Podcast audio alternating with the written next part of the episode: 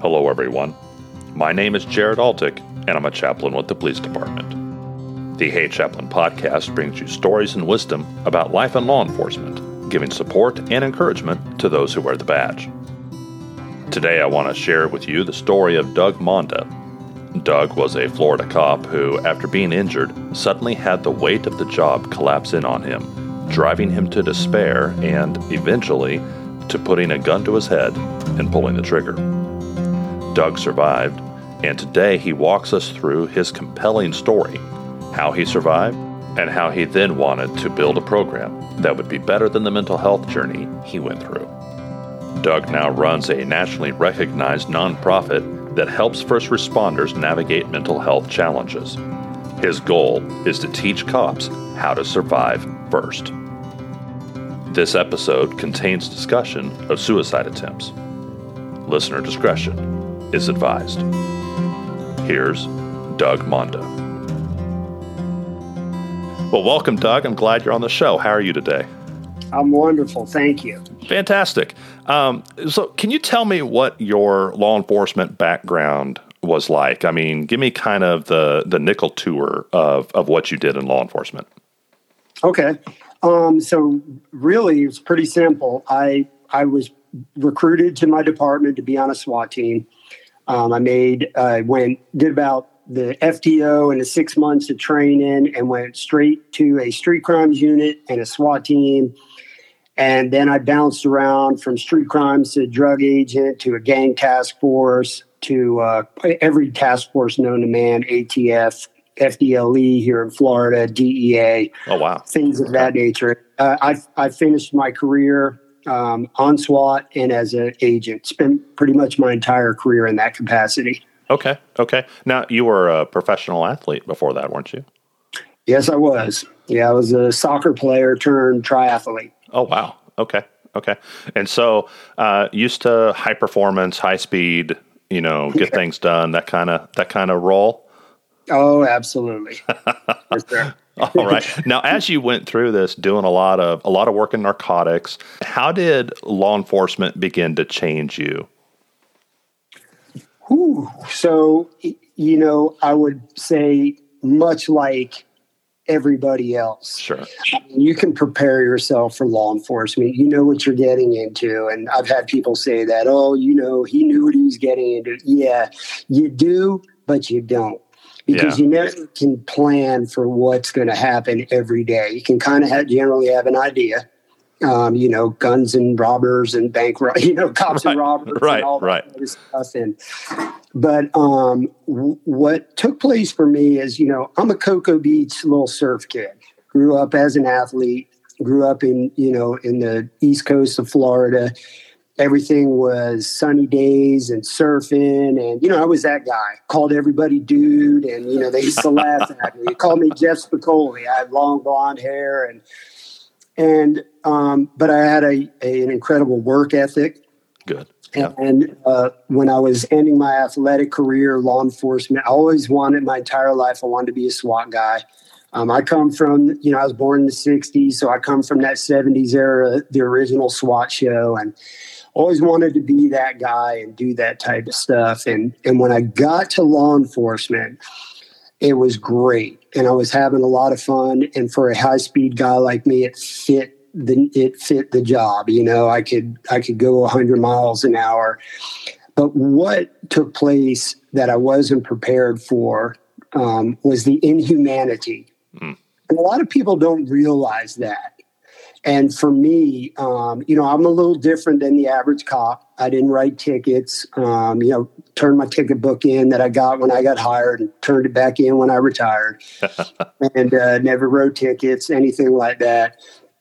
Grew up in a very Christian household, um, you know, so I had a lot of strong beliefs. And then um, within my, I think my first or second year, I became a sniper um, and my uh, as a sniper on the SWAT team, and then I also became a Blackwater sniper.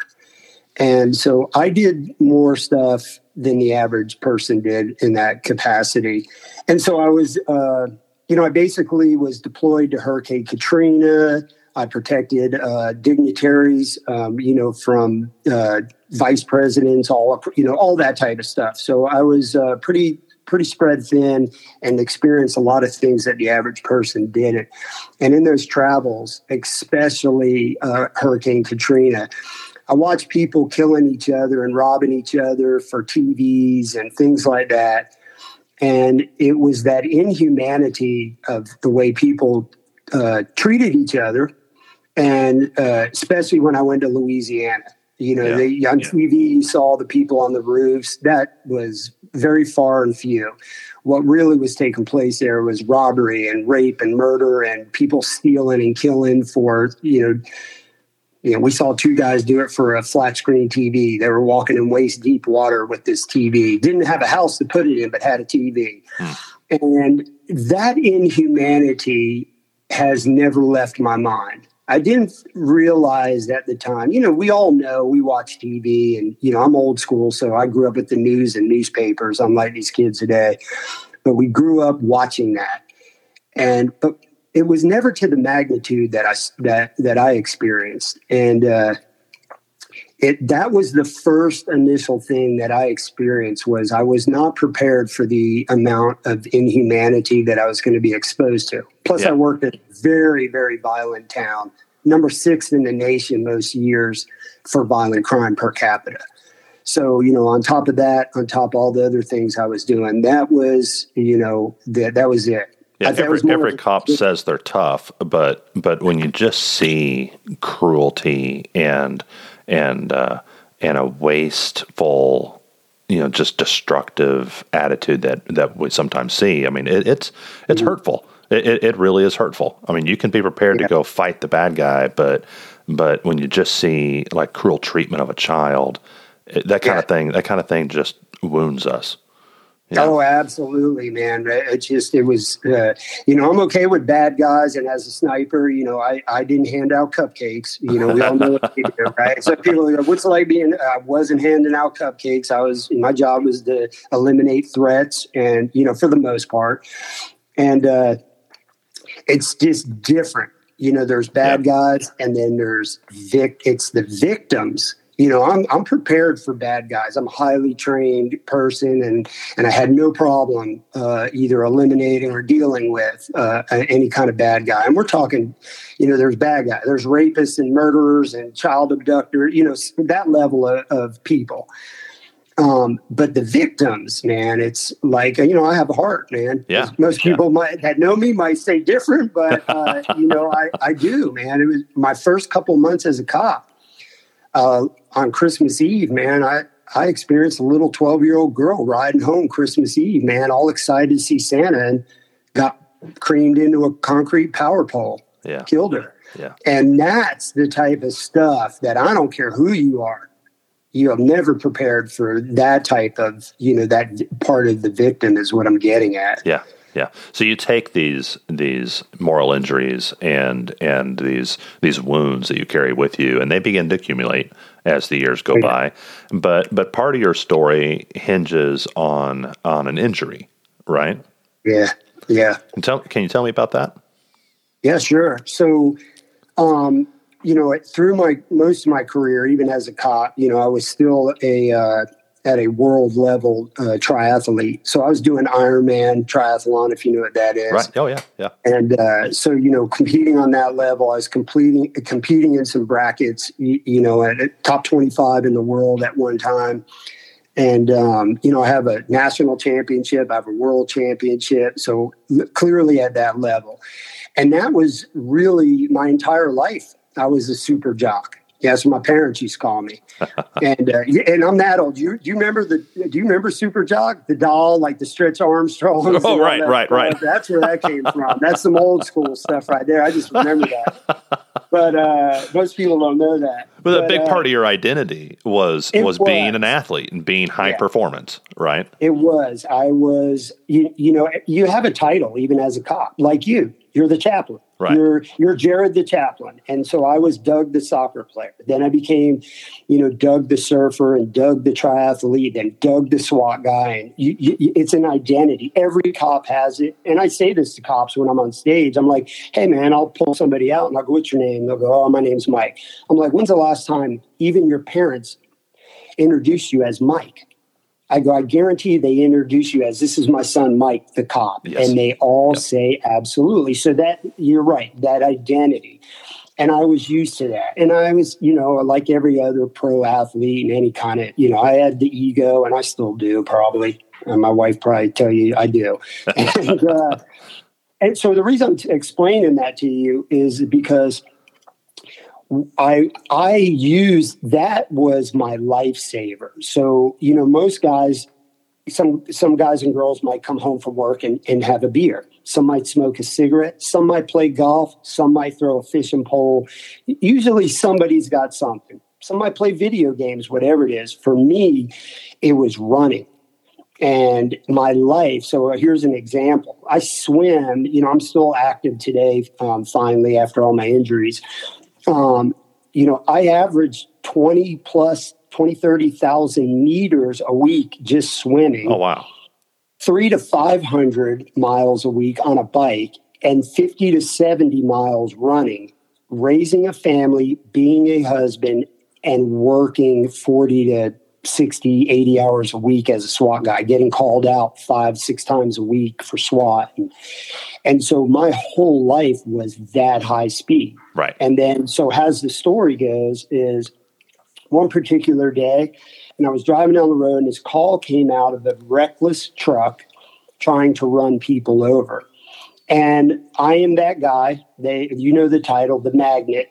I won't cuss on your show. My wife gave me strict orders not to cuss on the show, but um, I, I was the magnet. And lo and behold, there this truck pulls right out in front of me, literally five feet out in front of me. The one you were looking for, or a different one? Yeah, the one that came out. I wasn't looking. you know, it just came out in front of me. I was driving, and so this truck, and I'm watching it, and it's a big full size uh, Ram Dodge pickup truck, and it's driving super erratic. And it's go and what it was doing, it would go into yards, it would run over mailboxes, Oh, it tried to run over some people. And then I'm chasing it, and we get to an intersection a four way intersection, and the truck spins out in the middle of the intersection. And so I worked in a predominantly, as most people call it, the hood. Um, you know, 20,000 people, 17,000 were government housing. So you get the picture, right? Yeah. Yeah. And so when people wreck in those type environments, they like to get out and run. And you know, when you're a world class triathlete, you don't want to run from me. You, you know, you better pack a lunch. So that was Right. fun. Right. So I loved when people ran because it was like a joke for me. Like, okay, I test myself. I'm gonna catch him in 30 seconds. and so I jumped out the car thinking this guy's gonna get out and take off running, and he didn't. It was like Oh. the one time it didn't happen. And all of a sudden the truck started coming straight for me. And I knew instantly why he, he didn't have to come towards me. He had four roads he could have took off down and got the jump on me, right? Right. So the truck's coming towards me. I go, man, and you know, then everything and any any cop who's ever been in this situation, a shooting, anything like that, life slows down to slow mo. And it's coming at me and it's coming at me. And I finally I'm like, wow, man, this guy is gonna try to run me over. So I'm like, okay, I'm gonna shoot him. And you know, it's not my first rodeo, and the truck's coming at me, and I'm so I, you know, I'm pointing my gun, and you think about, I don't miss. You know, I'm a, I'm a precision shooter, but I can't see the guy driving the truck, but I can see the steering wheel. The mm-hmm. reason I couldn't see is the sun was glaring. I'm in Florida, so right. you know it's as I always say, it's hotter than three hills in Florida with that sun, right? And so the sun um, is in the window, but I see the steering wheel. So I go, okay, man, just shoot the steering wheel. You're going to catch him in the chest or raise up a couple inches from the steering wheel and pop him in the head. Right. And just as I about to, do that, a little head pops up behind the steering wheel. It was an 11 year old kid. Oh my. And when his head popped up, I saw my oldest son. Like I, all of a sudden, I, I just I remember it vividly. Obviously, it changed the course of my life. Right. And I just froze and went, "Oh my God, it's a little kid!" And the little kid plowed me. It plowed into my car, which plowed me into an oak tree.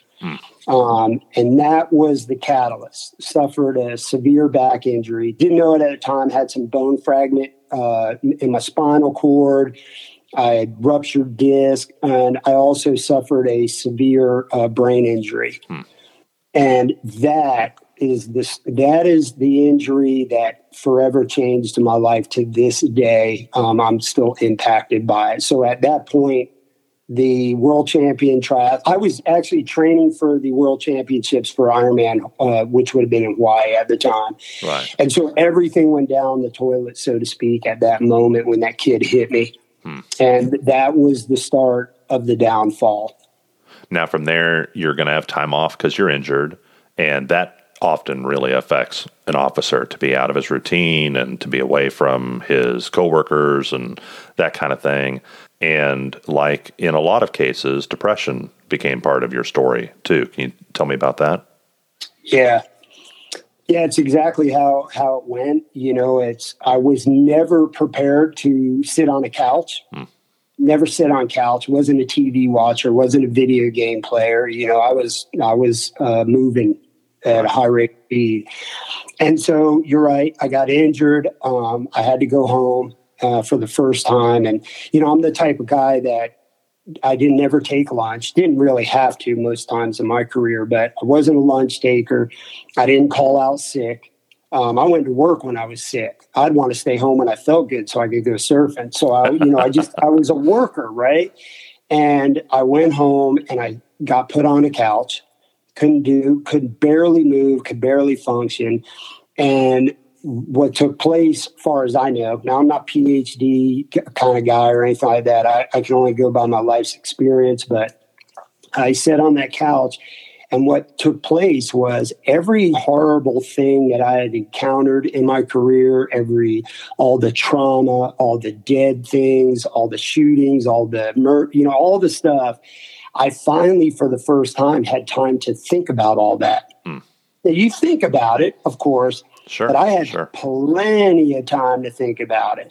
And yeah. so obviously that was making the depression worse. And then, you know, how did I deal with going, okay, I'm never going to be a world champion. I'm never going to be an athlete. They're telling me I'm never going to run. I can barely, at this point, Jared, I'm, I, I can't even wipe my own butt when I go to the bathroom. That's yeah. how, that's how bad it was. Yeah. So I'm sitting there with, for the first time, you know, requiring help yeah. um, from people. I had recently gotten divorced um, after 17 years, like every other cop, right? You know, the marriage went to, because I was so busy at work doing my job, I was never home doing my job. Yeah.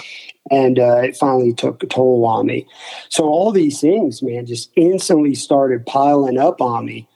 And I wasn't, you know, I, uh, I wasn't prepared for that. I wasn't taught that in the police academy. I was never taught that as a as in work. Um, even with a background in spec ops, that's not what we talk about. We talk about taking a bullet and moving forward, and you know that hut hut mentality. Yeah. Yeah. Some call, and um, depression and PTSD and all those things. They were just n- never in my vocabulary until that moment but I wasn't aware and I wasn't educated in. So I, I, you know, I didn't know better to reach out. I didn't know better to call anybody. You know, all my guys are trained assassins. Yeah, so, yeah, you know, they're yeah. just going to be like, all right, man, let's go out drinking and let's go do this or whatever chronic um, cockamamie idea that one could come up with. And that was the start of the downfall right there. Hmm. Hmm. How far into it? I mean, if you can help me with the timeline before you maybe thought you wanted out or you wanted uh, the pain or the frustration or the loss of identity, before you wanted that to end. Uh, when do you think those thoughts first began? Um, I'm going to take a wild guess, and uh, just to jump off talk, topic, you know, I've with a radical, you know, I've had brain surgery, so traumatic brain injury, and I've had a couple strokes from it, and so my memory and timelines are are really bad. I always okay. tell that to everybody when I get on there, but sure, I'm, sure. I'm guessing six months. Okay. Okay. It, yeah, probably realistically, Jared, probably a couple months, you know, but right, I, I, right. I, can really say probably about six months into it. But you've lost some of that, and so it's hard yeah. to get specifics, right? Yeah. yeah. Oh, yeah, for sure. Yeah. yeah. I don't, I, it's really, I, I even have a hard time reading and writing. As you can tell in the past week, you usually get one, two words from me when you when you send me a text or an email. Right. I tell everybody if you get a, an, an, email from me and it's more than five words, it's from Karen, not me. so, um, yeah, so that you know it, it, that has left some long term effects, but um, I would say it was a short amount of time, and the pain, uh, you know, the pain just got to a point. The whole package got to a point where it was unbearable and I, I even in my couple of videos, you know, I would say that type of pain, mental pain and physical pain, And my, you know, it's come to me that they kind of go hand in hand. And I use the example, you know, mental pain's easy. You know, just use the example as a wife or a husband, right? If your wife looks good, she's happy as can be. Mm-hmm. If she doesn't think she looks good, she's miserable. Yeah. Yeah. And right. And so there, that's the mental part of it. And, you know, so when you're constantly mentally dis, uh, you know, uh, depressed and sad and all this, it, it's almost like, you know, you don't want to get out of bed and then your body gets achy and causes physical pain. Well, in this case, you know, the physical pain caused the mental pain. And there's, you know, at, at that point in my life, you couldn't, you couldn't medicate that pain there you know i'm not a pill eater and i'm you know any of that type of stuff i, I am terrified of of drugs and things like that but i um I, they couldn't medicate the pain that I was going through physically and mentally. Right. And I tell everybody when I'm telling the story on stage, I'm like, listen, man, I go, everybody remembers September 11th, where these guys were jumping out of windows. And it wasn't because the building was getting ready to collapse, it was because the amount of pain they were enduring from the heat and yeah. the fire and stuff. Yeah. And I go, that's the level of pain that that I had been through. Now I've been, man, I've got holes punched through me. You can't even imagine stabbings, broken bones. I've had 22 op- I'm no stranger to pain. Yeah. And, you know, when you run full speed for 140 miles, I'm, I'm trust me when I tell you, I, I know pain. Yeah. This is a, this is a pain that is undescribable. Yeah, and, and there is, is a when, type of pain that it's not that you're wanting to jump to your death; it's that you're wanting to get away from that pain. Yeah, Absolutely, you know, and and I, when I have conversations with people, and they go, "Man, I'll tell you, my back was in such bad shape. I just wanted to shoot myself." They don't realize what they're saying. Yeah, no, there's a, there's, there's an that, actual pain that could actually lead yeah, to that. Yeah, yeah, right. It's that kind of pain, man, and that was uh, what I had never experienced before in my life. Hmm. Hmm. Can you tell me about the first time that you tried to take your life? Yeah, so I had um, I'd made you know I I was going through a hard time, you know. Unfortunately, we all know work work comp is a nightmare to deal with, and yeah. you know, I had, they didn't want to fix me, and they, you know, they wanted me to eat pills and do physical therapy, and I, and I just wanted to get fixed and go back to work.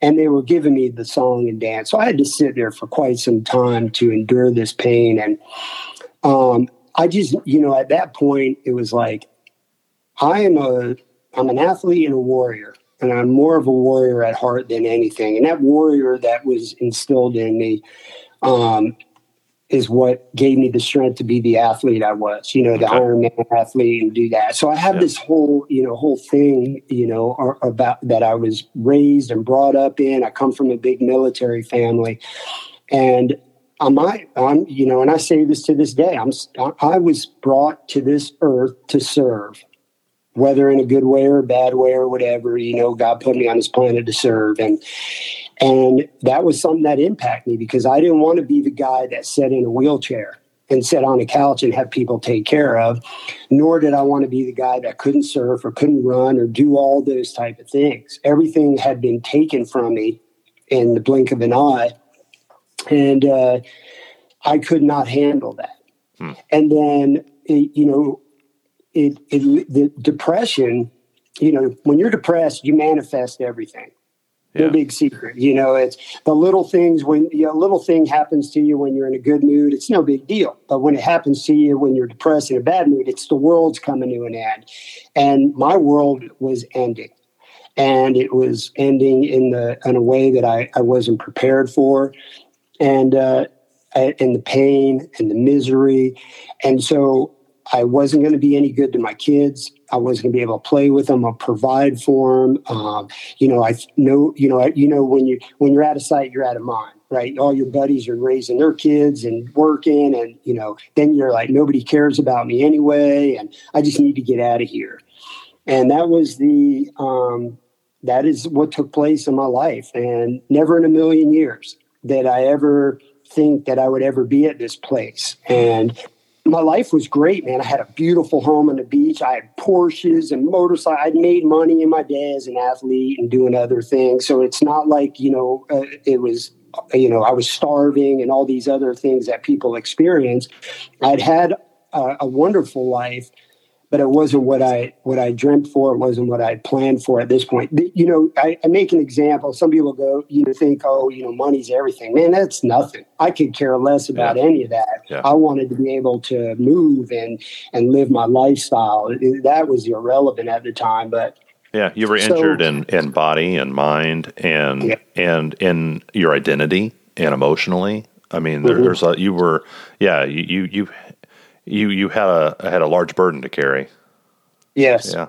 And, too large for me, um, you know, at the time. And uh, so to make a super long story, you know, I I'd been dealing with work and I'd been dealing with these other things and um, you know, in this whole process. And I just was like, the only way I'm ever going to get away from this pain is I've got to leave. Hmm.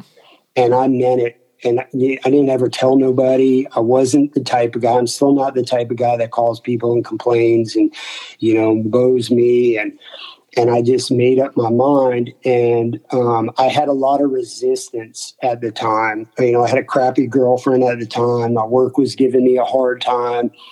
Um, you know, to, you know, you, they don't mean it, but they're, hey, when you coming back to work, we're posting overtime, and I'm like, dude, I'm in a wheelchair, man. Right. Like, what don't right. you get, right? That type of stuff.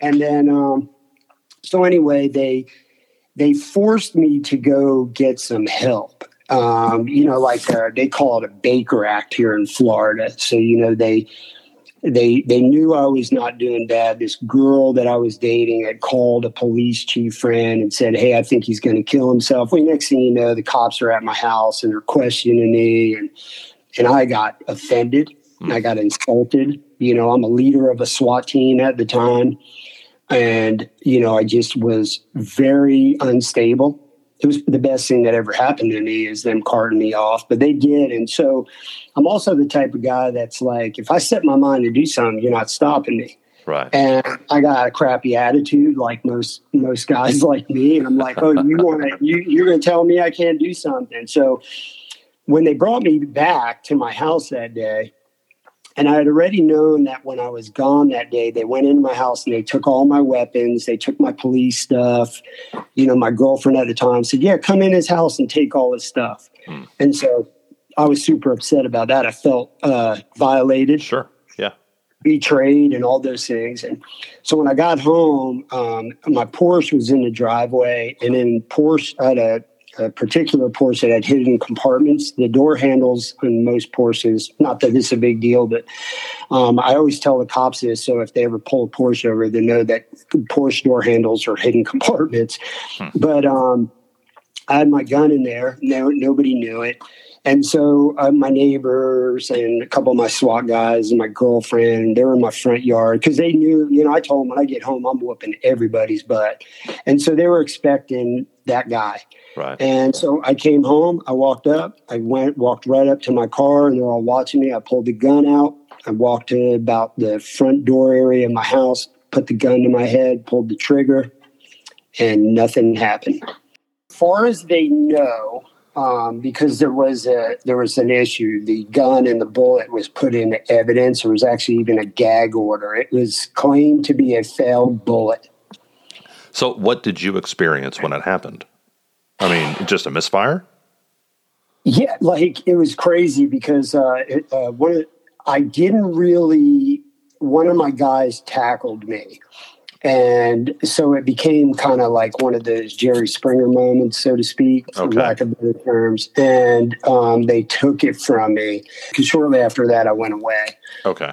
Okay. But um, yeah, you know, it was it was weird uh, to be precise about it. One of my guys, he asked me what I thought, just like you did afterwards. And I said, I don't know why, but for whatever reason, I said, You remember that scene in Ghost where you kind of, where the, the dude d- dies and the black things come from out of the ground? Right. remember that? Right. Oh yeah. that I would, and he said, because he was there, he goes, I remember you doing that. And I'm looking, I was staring down at the ground. I actually was like, wow, that movie was right. I didn't even feel it. And lo and behold, I was uh, still alive. So it was weird. You know what I mean? Yeah. You, you're kind of out of your mind at the time. Those type of things happen. But uh, that's basically what I was thinking in my sick head at the time. Wow. So uh, yeah, so that's how number one went down, and uh, that's uh, that's actually was the beginning of the next nightmare. well, let me let me stop you here and and ask you if someone's listening to this right now and they're kind of identifying with the the um, not just the pain or despair, but but just they feel like the only good solution is to get out, and if they're going to finally fix something, it's going to be getting out of this life. Uh, Yeah. What what should they do right now? I would say the absolute best thing that anybody could do in that predicament is to take one second of your time and think about who um, who could I call or who could I talk to who I trust enough that, and who I believe in enough that could give me the answer that I'm looking for. That- That's a very difficult thing to do in a moment like that. I can say that's what you should do. That's not obviously what I did, nor did I have the education in that at the time. And that's just a whole nother topic of why we need to highly educate our, our law enforcement, our first responders, and families about this matter so that it can become a common knowledge of when you get into this spot. Um, that is that is one of the things you can do is call somebody who's been there and done that, so to speak, and go, hey, here's where I'm at. Can you give me some advice? Because I clearly, clearly, as you and I've talked about, if you look at pictures, there's picture when you look at a picture of me, there's one or two pictures. I either have this horrible look on my face or I have a huge smile on my face. Yeah. In, in this day and age, I smile every day, man. Uh, you, you know, it's just, um, it's almost like a sick game in your head. You know, it tricks you and it, it overpowers you, this mental health, uh, you know, disability or disease, whatever you want to call it. And, um, But it makes you believe things that aren't true. It makes you think Absolutely. that that you're not loved, that everybody else around you would Yeah. be better off without you. It, all these things that are not true. Those are lies. But we convince ourselves that that's the case. And and you would argue that that in that moment, talking to someone and having them tell you the truth is actually going to help um, in that scenario, right? Yeah, Yeah. absolutely. And uh, and and and it can literally it can happen. I you know I've been in this business I think like five years now, and I meet one year cops and I meet thirty year cops who have the same issue. And it, it doesn't matter who you are or what kind of training you are, man. If it hits you, you know, it's like anybody who wakes up with cancer. How mm-hmm. it was explained to me by a doctor. You don't ask for it. You just wake up one day with it. Yeah. And if you woke up with cancer, what would you do? You'd run to the doctor, you'd start treatments and therapies and all this type of stuff, and everybody would come to your corner and help you. That's what we do, right? Right. But when we get this type of disease or injury, we just blow it off. And the, what was explained to me is this disease is no different than cancer because it can clearly kill you Yes. And uh, you know that's that's an unfortunate thing but yeah absolutely So after your first attempt, you you weren't out of the woods yet. Um, No. What what did the next chapter look like for you? so i i went I, I managed at the time i had a I had a crappy police chief who uh, was more worried about his golf game every week than he was his guys, so to speak. I'm not going to bash his name, or I'm not that Sure, guy, but sure. that's what I was dealing with. And so, you know, he basically called me into his office and said, "quote I don't know what's wrong with you, but whatever it is, you need to lock it up in a closet and get your ass back to work." Oh wow. I said, yes, sir. so they put me right back to work. A couple days after this whole nightmare went down, After they put me back to work. Putting a gun to your head and pulling the trigger. oh, they then yes, put you sir. back to work. Yep. Yeah. Put me back to work. Um, the chief had sent me to some whack-a-doodle and he goes, "Yeah, a guy like you, because you know, like we talked about, I need to be working, I need to be running." He says, "You need to be busy." So obviously, I wasn't physically able to do what I was doing, but mentally, they. So what their their plan was is they put me in sex crimes, juvenile sex crimes, in Oh, the my. detective. so here's a depressed suicidal guy working child rape and all this type Yeah. of stuff. Like that. Yeah. That's only So- going to increase the moral injury that you're absorbing. Yes. Yes. Okay. Absolutely. So, you know, a few months go by and that chief left by the grace of God in that time. And, um, you know, I started to physically get a little bit better um, from my injuries. I had had my, I had had my surgery. I had a couple surgeries. I had multiple shoulder surgeries, back surgeries, things like that. Right. and uh, but nothing uh, was being taken place. Um, work didn't mandate anything. Um, but the one thing that I was able to do at the time was that I had reached out to get some help uh, for myself because I, you know, I wanted to be an athlete again. I knew what I needed to do, and I knew what I needed to do, um, you know, to be a leader on a SWAT team. And so I kind of reached out for some help through EAP, which failed miserably after about the second uh, the second time. I tell the story all the time, man. A true story. The freaking therapist hit on me, and I thought it was a setup. And uh, you know, because they'll do that in my line of work. And Right. Right. So I left, and I never went back. And so, unfortunately, within a couple months, you know, it progressively got worse. The depression, and uh, it, it, it there, I, I didn't see light at the end of the tunnel.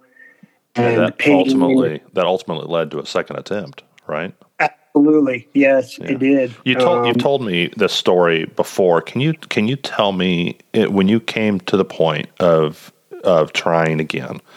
Um, can you tell me what what the one thing was that that prevented you from going through with it? Yeah. a smile. That's incredible. Tell, tell me that. Tell me tell me what happened. You were in your car, and uh, tell me what happened.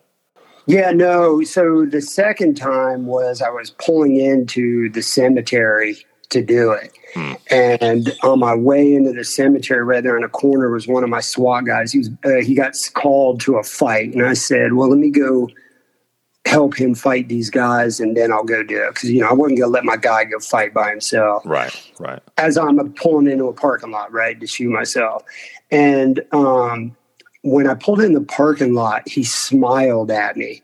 And uh, he's he's a huge uh, former NFL football guy, um, one of the best looking guys you ever see. Beautiful smile, and you know his nickname was Darkness. He was uh, super dark skinned, and he had this amazing, beautiful smile. And he loved me, and I loved him. He was one of my dear friends, still is to this day. And when I saw him smile, it changed the course. I was like, wow, man, I can't do this to him because he's going to have to clean this mess up. Hmm. And I don't want him to have to live with this the rest of his life. So I said, let me go home and I'll do it when I get home. And he saw the look on my face. He said, I also had my hand on my gun and I wore my gun on my chest. I- Right, I, had right. a pack that on that day. I didn't wear, I never wore a police uniform like most guys Right. and um, he called another buddy of mine and the chief. We're all good friends. We're all SWAT guys, and and they. So when I did that, I go, "Oh, I'm gonna go back to the office, do some paperwork, and go home. When I went back, they were waiting for me in the office. He Okay. called him and said, "Hey man, there's something wrong with Doug again. Yeah, we got we need to intervene." I, I Yeah. see the look in his eye. Yeah, they and they had seen it days coming. You know, I started doing all kinds of weird stuff. I guess uh, I didn't know it, but at the time I had been giving off signs that something was clearly wrong with me. I was giving away a lot of my stuff. Yeah. Yeah. Um, I wasn't aware of it, is what the guys tell me. And so he called my partner and he said, Hey, man, something's wrong with Doug. I see it. And so he said, yeah, I think he's on his way back to the office. So my partner ran and got the chief, who was another, we were d- drug agents together, SWAT guys together. He had been the chief three days mm. when this happened. And uh, so he ran to his office. He said, dude, we got to get Doug, man. He's going sideways again. And so when I pulled into the PD, there was a handful of my SWAT guys there. And I was like, hey, what's going on? And they were like, come in the office. We want to talk to you and that was basically intervention. They they basically um, life changing. A couple of them were crying. Yeah. Um, they were like, dude, you know, Doug, man, we love you, man. What's wrong with you, man? We you got to get help. We we need you. And uh, it it was kind of like the Grinch who stole Christmas. Remember at the end of that yeah. when the heart and I, heart, heart three times that day. Yeah, right? yeah. It was what I needed to hear. Um, it's what I needed to be done, and uh, the fact that my guys were loving on me um, is what I needed at the point. Yeah. And my chief, um, one of the other commanders said, "Hey, man, we got to get rid of him, man. He's a liability. You know, I'm a guy who carries automatic weapons, and you know, I'm a leader of a SWAT team. You know, I'm, I'm doing all this high speed stuff, and so I'm a liability." And uh, access to explosives, you name it, right? Right. And my chief looked at him and he said, No, he's one of us. We kind of, you know, we created this monster. We're going to fix it. And he said, and second, he's my friend. So don't ever say that again. He's yeah. one of us. We're going to fix him and get him back. Yeah. And that was his attitude. That's still his attitude. He was pinnacle in, in changing the way we did business out here in Florida. Hmm. And um, they loaded me in a car and they drove me to a hospital in Tennessee. Wow. 13 hour drive. Wow. And they sat in a hotel room for five days while I was in this hospital while they figured out what was wrong with me. And then they took me from there back to Florida and they put me into a uh, treatment center. Wow. And I spent about 45 days. And uh, not only once I was done, they, to include my chief, came and picked me up and brought me back. And my chief said, Doug, take some time off, clear your pay, plate, no rush. When you're ready, come back to work. Yeah. And I did. And he gave me my SWAT team back. I was still an agent. He gave me everything back that I had before because he told me, he goes, go get help and get fixing. And I promise everything will be waiting for you when you come yeah. back. Yeah, he, he wasn't threatening to take away who you were. Nope. Yeah. Nope. Yeah. No, he That's knew. Incredible. He knew, man. He was like, man, this, you know, he's he's a good worker. I was a great worker. You know, I, I, was officer of the year. I had all kinds of, you know, I was highly decorated. Yeah. And it's, you know, he he saw the change, and um, he, uh, yeah, I can't say enough good things about him. He's one of my dearest friends to this day. He shows up that, every event we do. Was his example and maybe others uh, were, were the was that part of you moving from someone who needed help to someone who wanted to give help? Yeah. Um, so when I, you know, when I came back, it is the way life works. I, I, my first day back, I wanted to see all the guys, and you know, I went to work to a roll call. Um, and the first day, um, one of the police officers was sitting next to me. He goes, "Hey, can I talk to you for a minute?" And I was like, "Yeah, sure." Yeah, I was very well liked, and my I liked everybody. Everybody liked me. I, you know, I, sure. I was uh, sure. that guy. And so I was like, yeah, sure. And he goes, hey, can I ask you a question? He goes, when um, when you were down there, did they put you on medication? And I said, yeah. And he goes, I go, why? He goes, because I'm really depressed. You know, my girlfriend left me. I'm super depressed, and my doctor put me on medication. I just wasn't sure if it was okay or not. Mm. And he, I, I figured I'd ask you for advice. And I went, wow.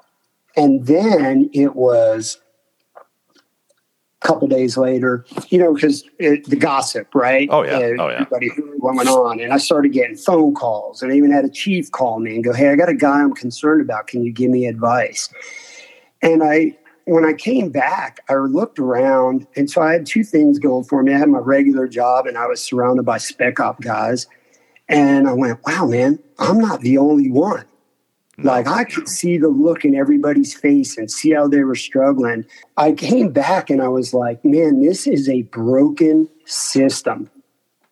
And we have to do something about this. And I was so frustrated of how I was treated and the process that it took me through. I knew, right, and that's probably the SWAT guy in me, right? You know, precision, like, hey, there's sure. a better system, there's a better plan, and we need to do something about it. And I was so bothered by it that I called um, a couple police chief buddies of mine, one of them being an FBI uh, National Academy bigwig, and I said, uh, hey man, I got this idea and this is the problem. And they were also communicating with me while I was out and getting help. So right. they, I knew them like that. And I said, I want to come up with a, a program that cops don't have to go through what I went through. And here we are today, five years later, probably, uh, or I'm told we're one of the biggest uh, foundations in the nation now for helping police and first responders. So your nonprofit is called Survive First. Um, can you explain where the name came from? We were in a conversation, and somebody, just like you and I are doing, uh-huh. and I said, um, you know, as a police officer, they teach you how to shoot and fight and drive and CPR and all this stuff. I go, but really, what they need to do is they need to teach you how to survive first out here in this, you know, lack of better terms, jungle. Yeah. And uh, they need to, and that's that's where it came from because you, listen, you can teach anybody how to fight. Yeah. You can teach anybody how to shoot a gun or a, but really what you need to be teaching, and I, I say you as in the industry, right? You, you need to teach them how to survive mentally. Yeah, that's my passion. Is I want to see cops have a you know healthier set of tools as far as resilience and coping mechanisms and just how to live their lives that that they would be healthier before the critical incident happens and we'd yeah. be proactive about that um, you know as much as possible. And and I really feel like if I can help move that needle at all then that's you know what I want to do. So tell tell me what survive first provides. What what what kind of help do they do um, Survive First is my wife will kill me because I, I can't recite the mission statement. But um, it, our goal, I, I, like to say, our goal and our mission at Survive First is to take the no out of getting help. That's all I care about. Hmm. And what I learned in this process and what I've seen is um, police officers and their families they they don't get the help because obviously we all know cops don't get paid very much money. So it's really difficult to raise a family and to be able, for me, it was $50 copays every time I go to the doctor. Right. And I had two boys on the spectrum. So, you know, I had to, you know, I was constantly in the doctors with them. And, you know, the money thing gets kind of steep for me, right? It was doable, but not every cop has that opportunity. And so they don't get help because they can't afford it. The other thing is, is the education and training. What I've learned is most police departments, most police chiefs don't have it in their budget because it's not a high liability issue. And now more than ever, nobody wants to be a cop. So every police department is understaffed. Yeah.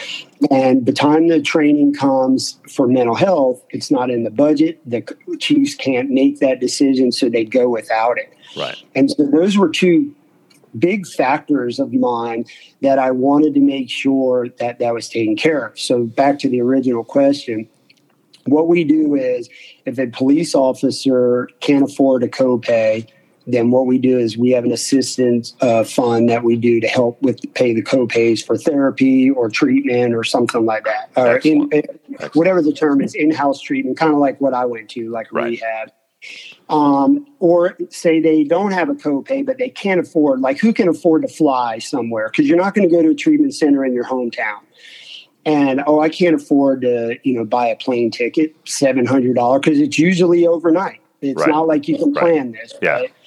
So if we have to buy a plane ticket, we'll buy a plane ticket. Um, we'll pay for co-pays. That's really what we've uh, refined it down to. Um, but we also work with uh, sister companies, other nonprofits nationally that, um, you know, if somebody needs a whole lot of money, what we do is we call other nonprofits and we go, hey, we got this. Can you guys help out? And the really good ones out there do. And so we've built this team and we've built this uh, uh, enterprise of people and organizations nationally um, that come to the table and make sure that that every police officer, every first responder and their families that's one thing we take pride in is helping families too. You can't fix the problem and send them home to a nightmare or vice versa. Right, right. And so, um, and especially like my kids, man, you know, I'd come home from, you know, a huge gun battle, whatever, right? And I'd walk through the door, and my kids were like, What dad's coming home today? Mad dad, sad dad, angry dad, years of that. Yeah. And so, you know, your kids are affected by this, your wives, your spouses. My poor wife, I, I tortured her for years, hmm. um, unintentionally for the most part. There's a lot of times when you get like this, you just don't care. Right. And uh, so, you know, families need help as well. And so that is our primary goal is to take the no away from any first responder or their family from getting help. That's fantastic. Now, is the best way to find your organization through the website? Yes, survivefirst.us. And everything on the uh, web page, there's an application for help on the web page. There's numbers, there's resources. Yes, that's the best way, and I highly recommend at least take a look at it and educate yourself with it. Fantastic. I've got one last question. Sure. After your attempts to take your life, mm-hmm. what good things came into your life after that point that you would have missed out on otherwise? Oh man, several things. Um, you know, my relationship with my wife is. Just incredible. Her goal in life is to make sure that I'm happy and healthy every day. And it just when you're surrounded by wonderful people, my kids love me. Um, you know, I'm I'm not that athlete anymore, but I'm I'm I'm having fun. Yeah. Um, I I've met being in this industry tons and tons of people in this industry that love cops and want to help them and firefighters. Yeah. And uh, you know, nurses and all that type of stuff. Um, I have uh, three partners now that I'm on tour with, you know, when we do our speaking and traveling. Mm-hmm. And uh, we, uh, most people know it as Trauma Behind the Badge. We have a show, we do things like that. These guys are um, have been there um, one of them's a September 11th survivor. Uh, has uh, been in multiple shootings. The other one was involved in the Pulse nightclub shooting. He oh, was wow. one of the guys that saved everybody. And um, there's they're both cops. And the uh, fourth one of us is uh, Chris Fields from um, Oklahoma. He was the famous firefighter that was holding the baby from the Oklahoma bombing. Yeah. And uh, so I have three of the most amazing guys, Raul, Chris, and Chris, and uh, they're in my life every day, and they help. We help each other. You know, um, we you know we tell our war stories, but when you know when you surround yourself with the right people, um, that's a big help too. And they put a smile on my face every day. And now that I've had a little time, you know, I've had some years in, in therapy and treatment and and just time. Um, you know, my my head is and brain is not so bogged down and fogged up with the negative stuff, and I've been able to look at life a little different. And uh, you know, it's it's easier to realize how wonderful life is and how wonderful you can make it if you just get the right help, surround yourself with the right people. God bless you, man. That's beautiful. Thank you. Yeah, man. Thank you, man. I'm honored that you, uh, you, you know, to have this conversation with you. I want to thank Doug for sharing his story with us. His nonprofit, Survive First, is a great organization that provides real help to get the best possible resources to first responders who need them. Their website is survivefirst, F-I-R-S-T, dot U-S. And if you're going through a season right now where you're struggling, please don't believe the lies about you which have been bouncing around in your thoughts. You are loved. You are valuable no matter what changes are happening. And you have people who still want you and need you in this world. So ask for help. There are several options in the show notes of this episode, and call someone you trust right now. If you appreciated what you heard here, please share this episode with a cop or someone who loves a cop.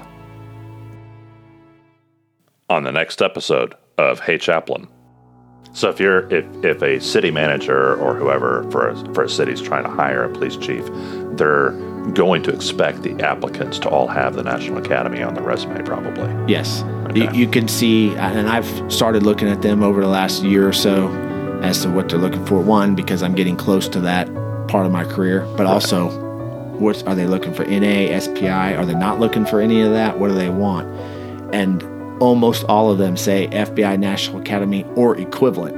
Right, right. But They that's the standard. Yeah, Yeah. but they don't list the other schools. Right. it's the NA or somebody like it. Right. Um, because, yeah, you're right. That's the standard. Everybody knows what that is.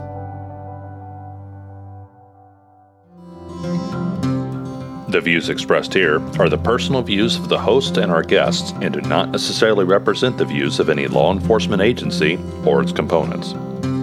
Thank you for listening today, and as always, pray for peace in our city.